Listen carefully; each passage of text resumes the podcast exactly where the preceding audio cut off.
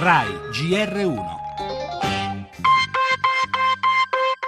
Questa formazione che prima eh, inneggiava ed era una delle costole di Al-Qaeda, mentre eh, noi svolgevamo le indagini abbiamo visto che si è eh, invece affiliata all'ISIS. Una rete europea che reclutava aspiranti jihadisti. Alcuni degli indagati sarebbero morti in combattimento in Iraq e in Siria. A capo di questa rete transnazionale c'era il mullah Krekar, che la comandava dal carcere in Norvegia. Progettavano attentati in diversi paesi europei vi è una costante azione rivolta al monitoraggio di tutti coloro che operano in maniera clandestina, ce la stiamo mettendo tutta affinché nel territorio nazionale vi siano le minori probabilità possibili di un evento ostile. Noi ci battiamo ogni giorno per fare sì che l'Italia sia un posto sicuro nel quale vivere, anche se siamo consapevoli che nessun paese è a rischio zero.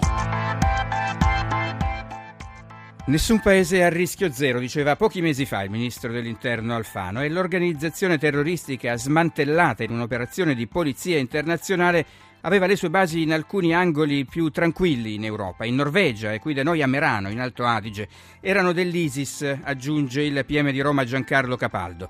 Possiamo trasformare Oslo in una nuova Beirut, dicevano i terroristi intercettati, e la minaccia, alla luce delle notizie delle ultime ore, risuona ancora più sinistra.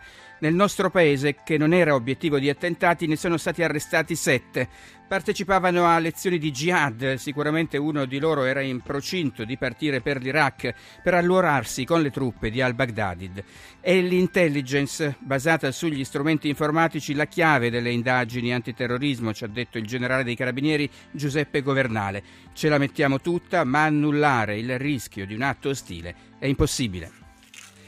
E lotta al terrorismo non solo in Europa e in Italia, ma anche sul campo. Nella notte raid americano in Siria per colpire il boia dell'ISIS Jihadi John. Manca tuttavia ancora la conferma della sua morte.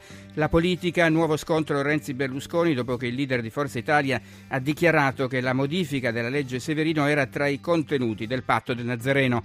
Secca smentita del Premier. In primo piano ancora il caso De Luca.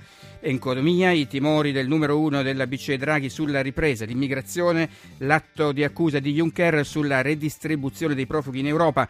Con questo ritmo, ha detto, i rifugiati saranno distribuiti entro il 2101. E lo sport, soprattutto la nazionale di calcio, che questa sera gioca contro il Belgio.